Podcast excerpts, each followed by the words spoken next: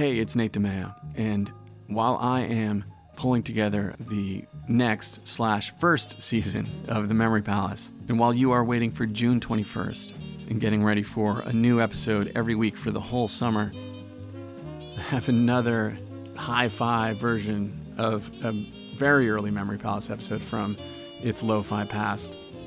I think this is the first time I started to figure out how music was going to work in the Memory Palace.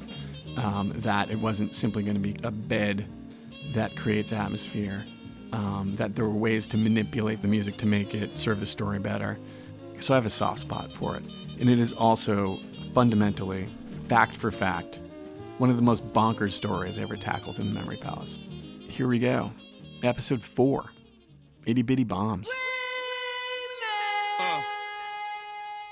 This is the Memory Palace. I'm Nate DiMeo. They needed a plan. The Japanese had attacked the U.S. naval base at Pearl Harbor in Honolulu. Bullets and bombs and torpedoes had slammed down out of nowhere, killing more than 2,000 Americans in less than an hour and a half. The Imperial Army had already rolled through much of northern and central China before the Communists slowed its assault by intentionally destroying dams along the Yellow River, killing thousands of Japanese soldiers, but as many as a million Chinese civilians.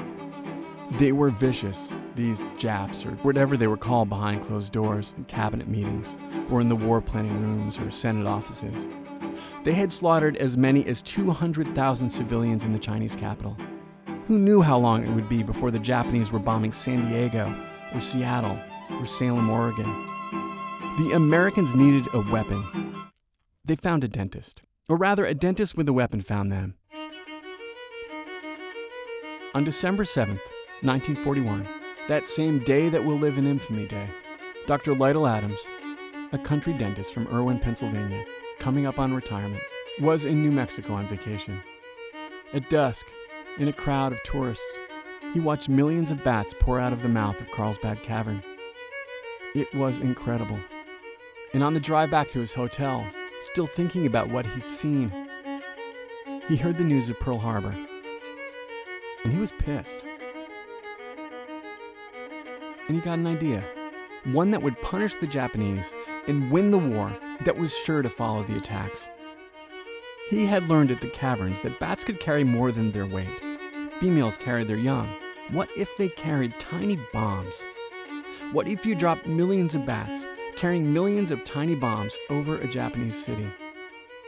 The dentist called a friend, who called a friend, who somehow called Franklin Roosevelt, who loved the idea.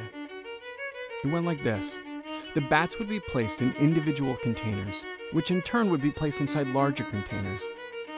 Each bat would be strapped with a time bomb. The containers would be dropped from a plane and would pop open mid descent. The bats, 1,040,000 of them, would erupt out. Some would burst into flames as they fell, before landing on the wooden and paper structures below. The others would scatter, finding refuge in attics and eaves and under porches, like bats do. And one by one, over the course of hours or days, the bombs would go off and fires would start. And people would be terrified because they wouldn't know if they had a bat in their house, because whoever does. And the superstitious Japs, or whatever racist thing the dentist and the president called them, would be sure that some god was punishing them and they would surrender. The United States military worked on this idea for three years, led by the man who invented napalm. They armed Mexican free tailed bats. They built mock Japanese cities, and they burned them down. And all of the tests suggested the dentist's idea would work. But the weaponized bats wouldn't be ready to deploy until the summer of 1945. But by then, the Americans knew that they had a different weapon capable of burning Japanese cities.